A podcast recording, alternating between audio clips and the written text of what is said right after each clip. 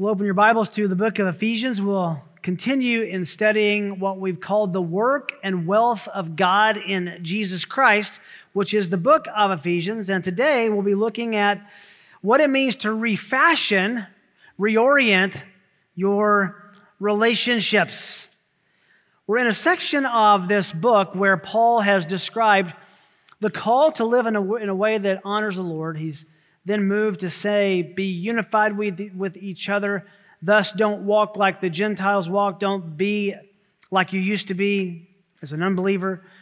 But because you've learned Christ, be different, be radically different.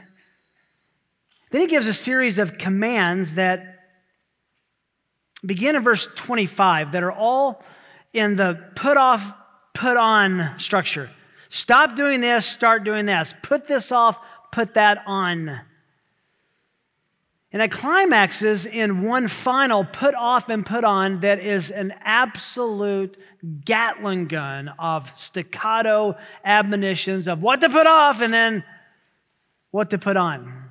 Let me read verses 31 and 32.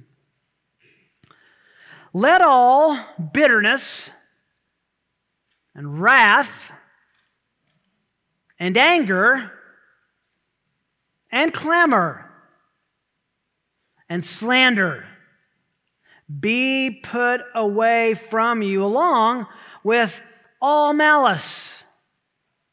Be kind to one another, tenderhearted, forgiving each other just as God in Christ also has forgiven you. There's a book that is never far from my Bible. I've had it for many years. I've gone through a couple of um, editions of it. This is one that I've actually kind of taped back together. It's a collection of Puritan prayers and devotions. It's called The Valley of Vision. How many of you own a copy of Valley of Vision? Wow, many. If you don't, this is one I, I would highly recommend. It's just a collection of prayers that have been organized as kind of a starter. It helps you orient your mind around certain theological dimension of that we're supposed to pray for. My favorite prayer in here is on page 119. I know there's other versions that are differently paginated. But this one has ministered to me so much over the years. I want to read it to you. It's called Morning Dedication.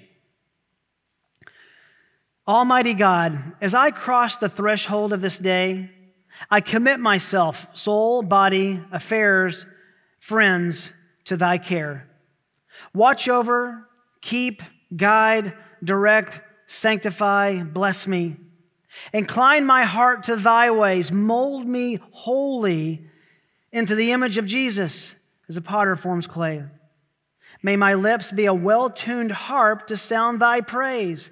Let those around me see li- me living by thy Spirit, trampling the world underfoot unconformed to lying vanities, transformed by a renewed mind, clad in the entire armor of God, shining as a never dimmed light, showing holiness in all my doings. Let no evil this day soil my thoughts, my words, my hands. May I travel miry paths with a life pure from spot or stain. In needful transactions, let my affection be in heaven and my love soar upwards in flames of fire, my gaze fixed on unseen things, my eyes open to the emptiness and fragility, mockery of earth and its vanities. May I view all things in the mirror of eternity, waiting for the coming of the Lord, listening for the last trumpet call, hastening to the new heaven and a new earth Order this day all my communications according to thy wisdom and to the gain of mutual good. Forbid that I should not be profited or made profitable. May I speak each word as if my last word. Walk each step as if my final one. If my life should end today, let this be my best day. Is that not a great prayer? So encouraging. to have that direction, that trajectory, that morning prayer to say, I want to live a life of grace, mercy, forgiveness. I want to live looking in the mirror of eternity. But look around. We live in a world that's not like that, that doesn't ask those kind of things. It's ego centered, self consumed, pride cares, caring little about others or forgiveness or reconciliation. No awareness of living life in the mirror of, eternity. In fact, the concept of even being a forgiving person is seen as weak, while one who holds a grudge is viewed as strong. Another way of looking at it is the idea of getting even. TV, Hollywood, pop culture, all uh, and psychologists write about, demonstrate blame shifting, unforgiveness, making those who offend us pay or stay away. And the result is that we live in a society filled with bitterness, vengeance, anger, hate, hurt, hostility, getting even and paying back, rather than starting our days and living a life like that Puritan prayer, which lives for holiness, which measures words, counts consequences. Since we began our study of Ephesians chapter 4, we've been confronted with the radical reality that to live as a true believer, a genuine Christian, is to live a life completely different from the world in which we find ourselves. And to be a faithful Christian is to stand out as light does in darkness.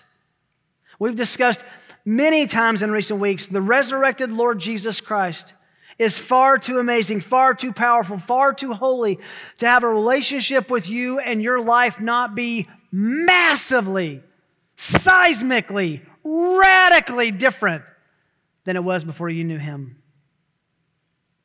Remember how Paul began back in verse 1. Chapter 1, chapter 4, verse 1 I, therefore, the prisoner of the Lord, implore you, I beg you, live, walk in a way, in a manner worthy of the calling with which you've been called. Let your life represent your profession of Christ with all humility and gentleness, with patience, showing tolerance and love for one another. Well, then he goes on to talk about our unity, and then he makes the clear demarcation in verse 17 don't walk as you used to. Don't live as the Gentiles, as, as your old way of life before you were a Christian. Be different. Futility of their mind, darkened in their understanding, walking in ignorance, hardness of heart. But instead, learn Christ. And if you learn Christ, you will know how to put that you need to and how to put off the old you, think differently so that you can put on the new you. And then he begins that series of admonitions in verse 25 that climaxes in the verses before us. Verse 25, tell the truth. Verses 26 and 27, temper your anger. Verse 28, work to share. Verses 29 to 30, watch your words. And now today, verses 31 and 32, refashion, reorient, recalibrate your relationships. Now, before we dive into this, we need to meet our old friend, a phrase that you know well. It's the phrase one another.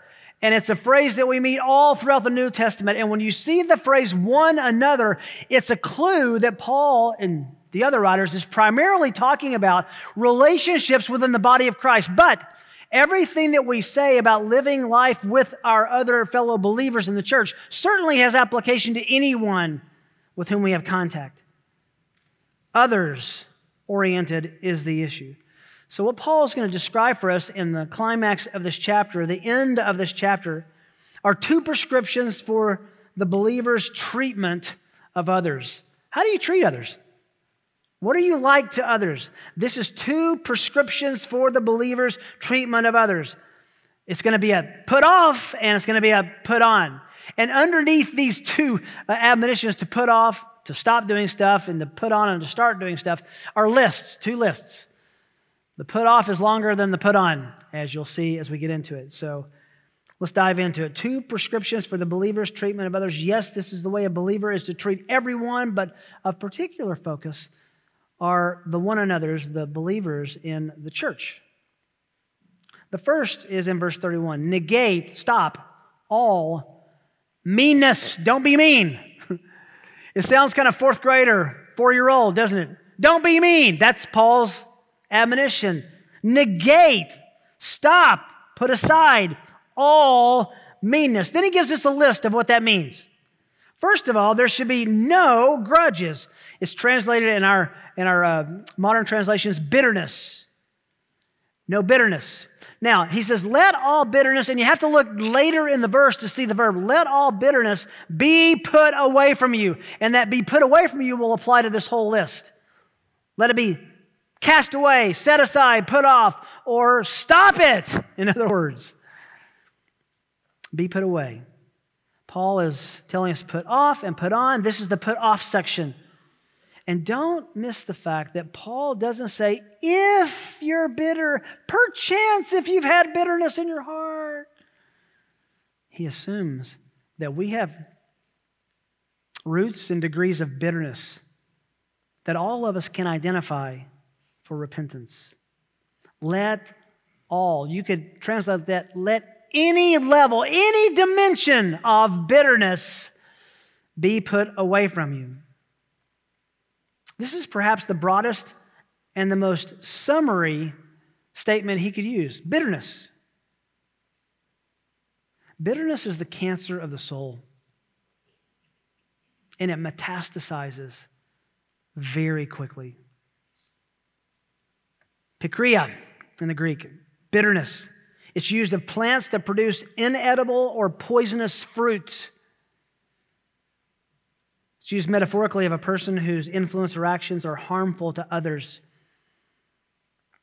It's holding on to an attitude, holding on, get that, holding on, letting and maintain an attitude of hostility, resentment, and animosity. Bitterness, then, is a disposition towards someone that involves resentment, anger, animosity, and hostility. It's a disposition that holds on to, that leans into a relationship with resentment, and anger, animosity, hostility. You ever heard someone say this? Have you ever said this? I just can't stand him, or I can't stand her. That's another way of saying, I am unashamedly bitter at this person. Where does bitterness come from? How, how do you get to be bitter? Well, simple. And we know from Paul's discussion about how to be a person who's characterized by love exactly where bitterness comes from. Bitterness is fostered and maintained by keeping a record of a wrong or wrongs that a person has done to you. That bitterness of keeping a record of wrongs develops into spitefulness, and left unchecked, bitterness will become hatefulness. Paul was very aware of this in 1 Corinthians 13, talking about love. He said, Love does not take into account a wrong suffered. Some translations say, Love keeps no record of wrongs, 1 Corinthians 13, 5. Gordon Fee's summary of this verse is really helpful. He says, just as God in Christ does not reckon our sins against us, 2 Corinthians 5:19, so the one who loves does not take notice of the evil done against him or her in the sense that no records are kept waiting for God or man to settle the score. No records are kept. You have a record of a wrong or a list of wrongs that someone has done to you and the recent or distant past that you've held on to that has now become the seeds and the root of bitterness toward that person or those people? A record of wrongs festers like an infected abscess in your heart.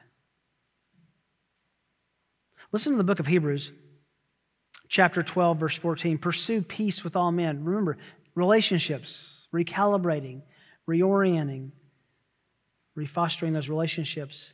Pursue peace with all men and the sanctification or holiness without which no one will see the Lord. There's a lot going on there. Pursue peace, which is holiness. And if you don't have the peace, the holiness of having peace with others, the writer says you won't see the Lord. You know what that's code for? You're not a Christian. no matter what you say. Then he goes, See to it that no one comes short of the grace of God, no one doesn't respond to God's grace, that no root of bitterness springing up causes trouble, and by it many be defiled. Boy, bitterness is so attached to the idea of a grudge. You just keep a grudge against people. In his book, Future Grace, John Piper famously said, If you hold a grudge, you doubt the judge. That's so true. Meaning that you disbelieve that God will take care of that sin either in hell or at the cross. Bitterness is a decision, it's not passive, it's active. Bitterness does not happen to you, bitterness is generated by you and in you. It can arise most often with relationships, but there's another dimension of bitterness that I think is important to understand. You can be bitter at someone for what you think they've done to you, but some can be bitter at God. Bitterness at God typically masks itself not as I'm bitter at God, it masks itself as I'm bitter about circumstances and situations. Who's sovereign over circumstances and situations? God is. I was reading commentaries on this passage this week and I came across these words from Martyn Lloyd-Jones. And when he said that, I thought, oh, I, I, I wish I had the courage to say that, but I'm not sure I do, so I'm going to let him. Lloyd-Jones preached at the very ending of World War II. In fact, there were times when London was bombed and he people were running out of the building and he kept preaching. He said this There are, of course, many people who feel that they have had good cause for being bitter. There were many people in the two world wars who lost a husband or an only son. It is very easy to understand how they have become bitter with regard to the whole of life, but it does not excuse it. It is wrong. They should never have allowed themselves to become bitter. They have been dealt certain hard blows by life, but that is no justification for bitterness or for sourness or for becoming cynical. Even if life is described to them at its very best, their expression lets, lets you know that they are not really disposed to allow themselves to enjoy anything. The saddest people I know in this world are these bitter people. They make themselves miserable, and for the time being, make everybody else around them miserable. It is a terrible thing to be nursing a grievance, real or imaginary. Put another way, Put it from you, Paul says. Put it away from you. That is the old man. That is the pagan. That is the unregenerate world. It should never appear bitterness in a Christian. End quote. Wow. Bitterness towards circumstances, which is bitterness towards God, or bitterness toward people. Yes, bitterness can come from responding to circumstances aimed at God, but the accent here, I think, in this passage is bitterness at people. And some people can look past that and say that God did this to them through them. So, Paul will inform us in the next verse that the cure for bitterness is forgiveness. So, just hold on to that a minute. He says, Are you bitter? Stop it! Don't be bitter. Don't have grudges. Secondly, no outbursts of anger, no wrath. There are two words that Paul uses back to back wrath and anger that look very similar in the English and they're very similar in the Greek. This is wrath has to be put away from you, which is outbursts of anger. It's thumos, it's explosions. It, the word refers to a boiling over of your anger, emotional anger that erupts in a verbal outburst. It describes the inward feeling that feels better when it erupts an outburst. We might call this a temper tantrum. But isn't it easy to say temper tantrums are for kids? Temper tantrums are very real in adults as well, aren't they? This is the word for temper tantrum. You don't have a temper tantrum if you're a believer. Put it aside. Outbursts of anger. They always make you feel better in the moment, but they distress everyone around you. It's not a way to take care of one another. Very similarly, no simmering resentment. This is anger. This is the inside anger. Let it be put away from you. It's similar, but it's distinct. This is the ongoing, seething anger that will eventually give way to those outbursts, but it's the, it's the inside kind of boiling about anger that hasn't made its way to the surface yet. It's an attitude that morphs into hatred James talks about this without even using the word. What is the source of the quarrels and conflicts among you? James 4 1. Is not the source of your pleasures that wage, is not the source, the pleasures, the desires that wage war in your members. You lust, you desire, and you don't have, so you kill each other. You commit murder. You're envious and you can't obtain, so you fight and quarrel. In other words, he's saying, you don't get what you want from the people from whom you want it, so you get angry. These are all related, which leads, number four, to no loud criticism. We have the word clamor in our English translations. Let all clamor be put away from you. Clamor describes a kind of verbal brawling. It's noise of complaining to and about others. It means to raise your voice, literally, raise your voice in disapproval. This is anger and bitterness that manifests itself in heated arguments. I think it's fair to say that perhaps the greatest temptation to do this is with our spouses and our families, our kids and our parents. You know why that is? Because you have no fear of losing them, so you might as well unleash Listen, raising your voice has its place. When your child is about to walk into traffic, raise your voice. That's different than this. This is yelling in an argument. That's what it is. Raising your voice in an argument only intensifies and complicates the problem which leads next to slander or no abusive language. Let slander be put away from you. There's a, there's a progression here. Clamor leads to slander, which means abusive, hurtful language. This is a wicked thing that Paul describes. It means deliberately saying things that are harmful to others, includes enjoyment linked with slandering others, specifically saying and repeating things about others that are calculated to harm them, to hurt them. That includes saying things that are both true and false. You don't have to say everything that's true if it's hurtful to someone. The Greek word here might interest you. It's the word blasphema. You ever heard that word? Blaspheme. I know we talk about blaspheming God. Do you know you can blaspheme others? Which means disrespect them? That's what this is. You blaspheme them which includes every sort of gossip, every sort of hurtful and slanderous speech and language. Remember what we learned in our last study back up in verse 29 let zero let no unwholesome come, word come out of your mouth but only specifically only words that build up and encourage that they'll give grace in the moment. He says stop it. Don't slander. No abusive hurtful language. And there's a summary at the end of this no ill will, all malice, no ill will.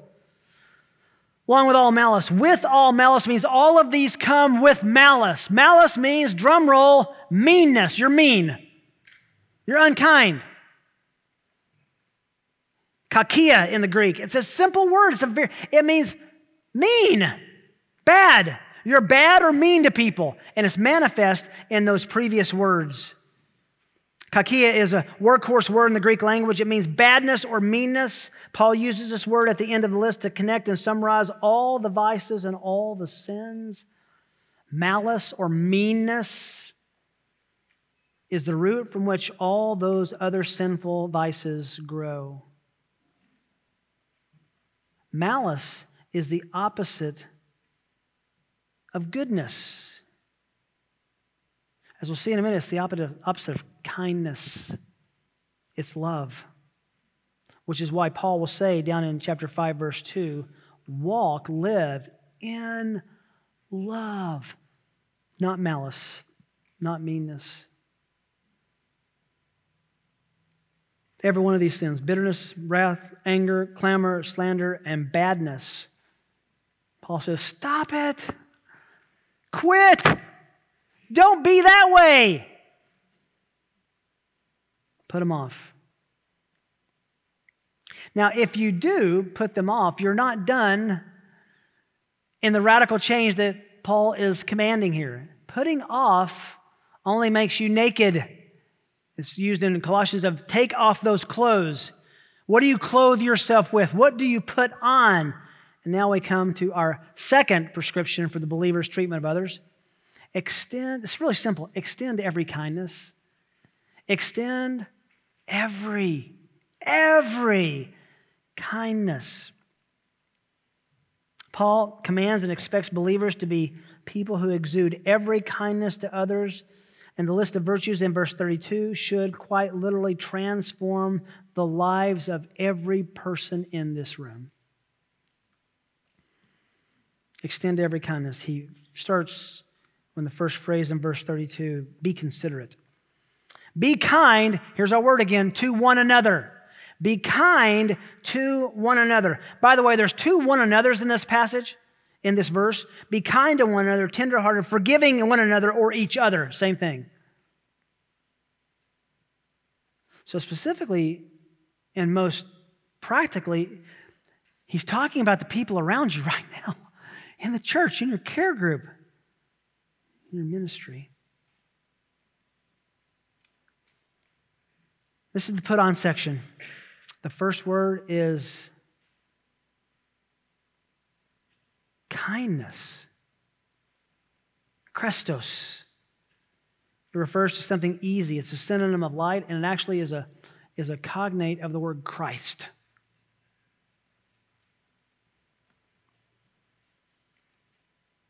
Paul says to the Colossians in the parallel passage So, as those who have been chosen by God, holy and beloved, put on a heart of compassion, kindness, gentleness, humility, and patience. He combines this all with those first admonitions that Paul gives in verse 2 of chapter 4 of Ephesians.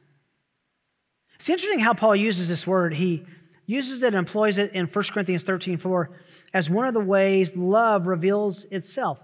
Love is kind. Love is kind. Now, it's interesting to have this big word malice, and it really just being, means being mean. I looked in two different dictionaries, my best Greek dictionaries, and the word here translated kindness means, are you ready for this? Nice. Be nice. Christians are nice people, as opposed to being malice, mean. Oh, this is so rich. Because in Romans chapter 2, verse 4, Paul uses the same word about God. Listen to this. Romans 2 4, do not think lightly of the riches of God's kindness and tolerance and patience, not knowing that the kindness, same word, of God leads you to repentance. Kindness solicits and generates, encourages change in others. I've said it before, you can't bad attitude someone into a good attitude. It just doesn't work. I mean, parents, how does it work to sit your little six year old on the couch, furl your eyebrows, point your finger on their little sternum, and say, You will be nice to your brother? Oh, just like you're being nice to me, Dad. That's great. I love that. You can't bad attitude someone into a good attitude. This is, you good attitude someone into a good attitude. That's God, His kindness leads us to change, it leads us to repent. Kindness is also one of the fruits of the Spirit love, joy, peace, patience, kindness. If you're filled with the Spirit, there, I wish there was a more complicated word, but you're nice. If you're controlled by the Spirit, you're a nice man, you're a nice woman, you're not unkind.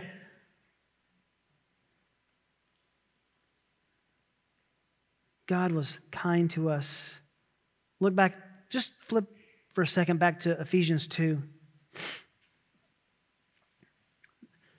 Ephesians 2 4. But God, in, in opposition to us being dead in our trespasses and sins, but God being rich in mercy, because of his great love with which he loved us, even when we were dead in our transgressions, made us alive together with Christ. By grace you've been saved. He raised us up with him, seated us with him in the heavenly places in Christ Jesus, so that, verse 7, in the ages to come, God might show the surpassing riches of his grace in kindness toward us in Christ Jesus. Do you recognize how kind God has been to you? If you if you can't find a reason, put your finger on your wrist and feel your pulse. You're alive. It's not too mundane to say, be nice. Put on niceness. Be pleasant.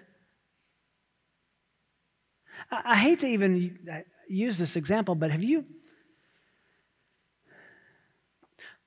Have you ever known someone who just to be around them is just unpleasant and they say they belong to the Lord? They're just not happy about life. Being kind means you have a generated happiness, as we'll see in a minute, because of the gospel. Secondly, be compassionate. Be considerate, be compassionate. This is how we extend every kindness. Be compassionate. We translate this word tenderheartedness. I gotta, I gotta confess, this is becoming a, a favorite Greek word. It's really, really interesting. Tender-hearted. It's a compound of the words for good and, are you ready for this? Bowels or intestines. Have good bowels. Have good intestines. He's not talking about kaopectate. The word is splanchnos, have good splanchnos, which is your guts. Have good guts. Have tender guts. What in the world does that mean? It means you feel tender. The Greek mind understood feelings as resting in your midsection, and, in your, your guts, your, your bowels. And you understand that. You get butterflies in your stomach. When, you, when you're anxious, you feel pains in your side. When you, when you're lonely or happy, that can all be generated from your, from your bowels, the, the deep part of who you are. Splanchnos.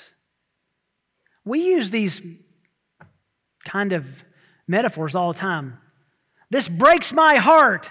Come on. Is your cardiac muscle going, it doesn't break your heart? Or, that makes my blood boil. Are you serious? Has your blood really reached 200, what is it? A lot degrees? Just testing you. Or that just melts me. Are you melting? No. This word goes to the deepest part of our affections. Be soft gutted about people. You know what he's saying? Be feeling about others. This is another way of saying be empathetic. Be ready to feel life as another feels life. Be ready to see life as another sees life. Be ready to understand life as another one does. It means seeing life through the eyes of someone else, understanding them better from their perspective, feeling life as they feel it, tender hearted. It's emphatic. So, tenderheartedness means learning to selflessly listen and care about others. You care about them, you listen to them.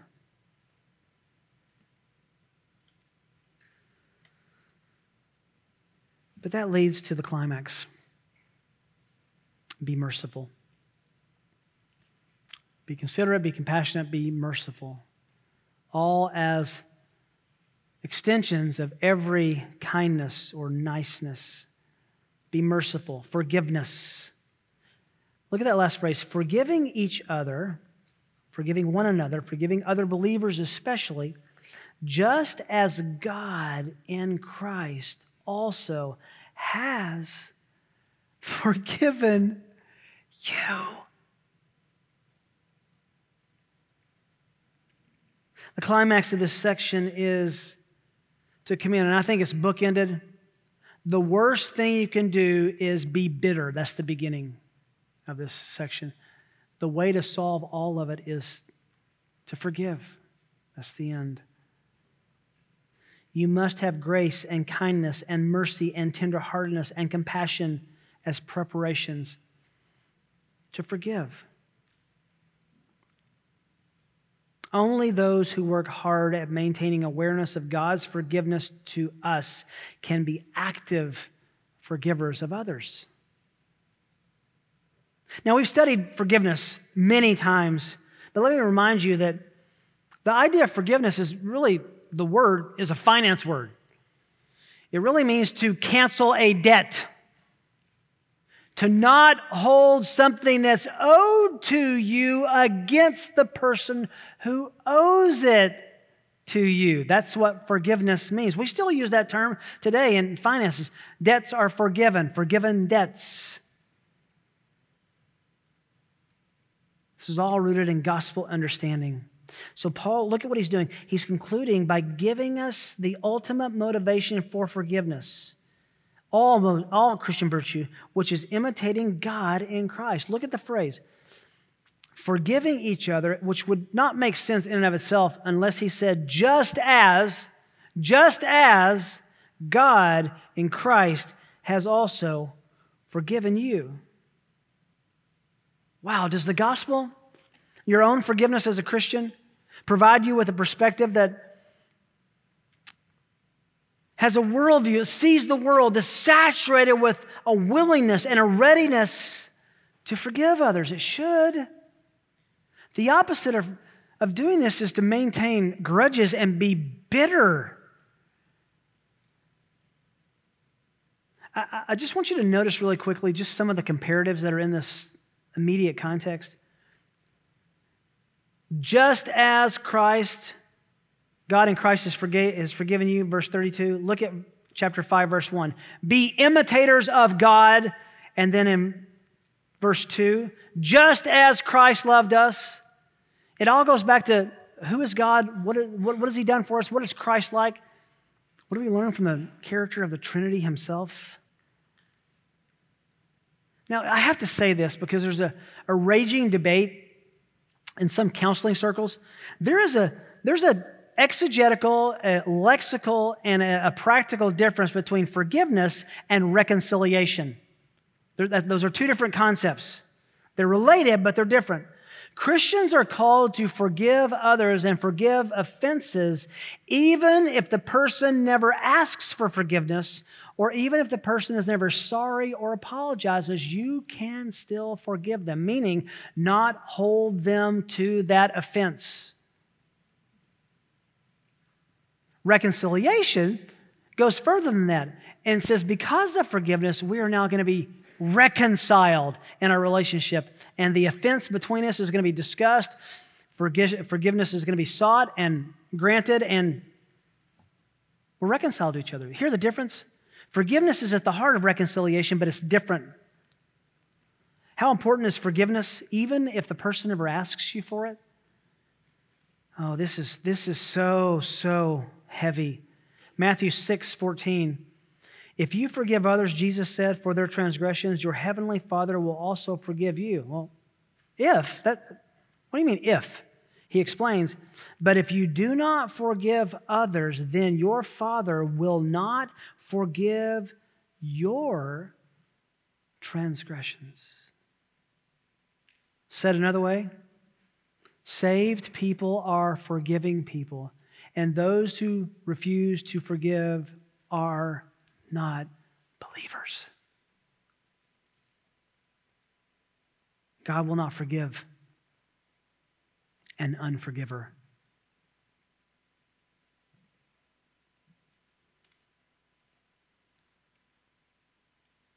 Forgiveness is the secret sauce of Christian happiness and contentment. What do I mean by that, forgiveness is the secret sauce of Christian happiness and forgiveness. If you can forgive others, then you're not under the bondage of that relational breach. And you can live above it.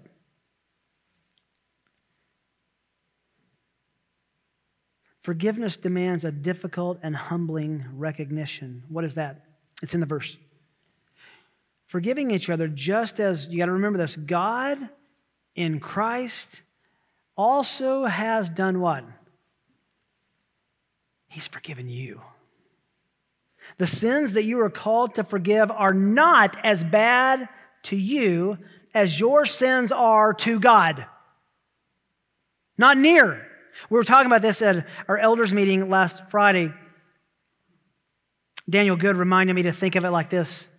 We should realize that we are more like the worst sinners we're called to forgive than we are to God. We're closer to them, not God. We usually think, you know, it's me and God, and we got people to forgive. No, we're all on the other side of God and need forgiveness. Does the gospel does the gospel motivate and drive and give you perspective on forgiveness? J.C. Ryle says, Let us determine by God's grace to forgive, even as we hope to be forgiven. This is the nearest approach we can make to the mind of Christ. What a statement. This is the character which is most suitable to a poor, sinful child of Adam. God's free forgiveness of sins is our highest privilege in this world. God's free forgiveness will be our only title to eternal life in the world to come. Then let us be forgiving during the few years that we are here upon the earth. And then he goes on to say this An unforgiving and quarrelsome spirit is the surest mark of an unregenerate heart. End quote. I mean, it's it's kind of an application of the golden rule, isn't it? Do unto others as you would have them do unto you, Matthew 7 12. In everything, therefore, treat people the same way you want them to treat you. We all love being forgiven, but granting forgiveness is a whole nother thing. Do you have any grudges? Are you bitter? about something or someone or something that happened, something that is happening? Are you willing to forgive them? Just as God, in the execution of his son and raising him from the dead, has forgiven you. That's the question. Our Lord provided the best example for our understanding of forgiveness and need to forgive. And it really, really doesn't need a lot of explanation. I'm going to read you these familiar words from Matthew 18, verse 21 and following. Peter came and said to Jesus, Lord, how often shall my brother sin against me and I forgive him? And then he's kind of proud of himself. Up to seven times? Jesus said to him, I do not say to you up to seven times, but uh, 70 times seven, seven zero times seven. For this reason, the kingdom of heaven may be compared to a king who wished to settle accounts with his slaves, his workers. When he came, came and began to, began to settle with them, the one who owed him 10,000 talents was brought to him. That is an insurmountable amount of money that no one could make in, in a thousand lifetimes. He began to settle, the, he found one who owed him 10,000 thousand talents. But since he did not have the means to repay, he said to his Lord, along with his his Lord commanded him to be sold along with his wife and children and all he had, and repayment to be made. So the slave fell to the ground, prostrated himself before him, saying, Have patience with me, and I will repay you everything, which is a ridiculous statement. He could have never repaid him everything. And the Lord of that slave felt compassion and released him and forgave that debt. But that slave went out and found one of his fellow slaves who owed him a hundred denarii, day's work. And he seized him, began to choke him, saying, Pay back what you owe. So his fellow slave fell to the ground, began to plead with him, saying, Does this sound familiar? Have patience with me, and I will repay you, which he could have done. But he was unwilling and went and threw him in prison until he should pay back what was owed. So when his fellow slaves, there was an audience, saw what happened, they were deeply grieved and came and reported to their Lord, the king, all that had happened. Then summoning him, his Lord said to him, You wicked slave, I forgave you all that debt because you pleaded with me. Should you not also have had mercy on your fellow slave in the same way that I had mercy on you? There's the, there's the lesson. And his Lord, moved with anger, handed him over to the torturers until he should repay all that was owed him. That's eternity. Then Jesus says, My heavenly Father will also do the same to you if each of you does not forgive his brother from your heart. Pretty easy application, isn't it? Are, are we happy to receive forgiveness from God? And resistant to extend forgiveness to others who have offended us far less, just like this story, than we ever owed or offended God?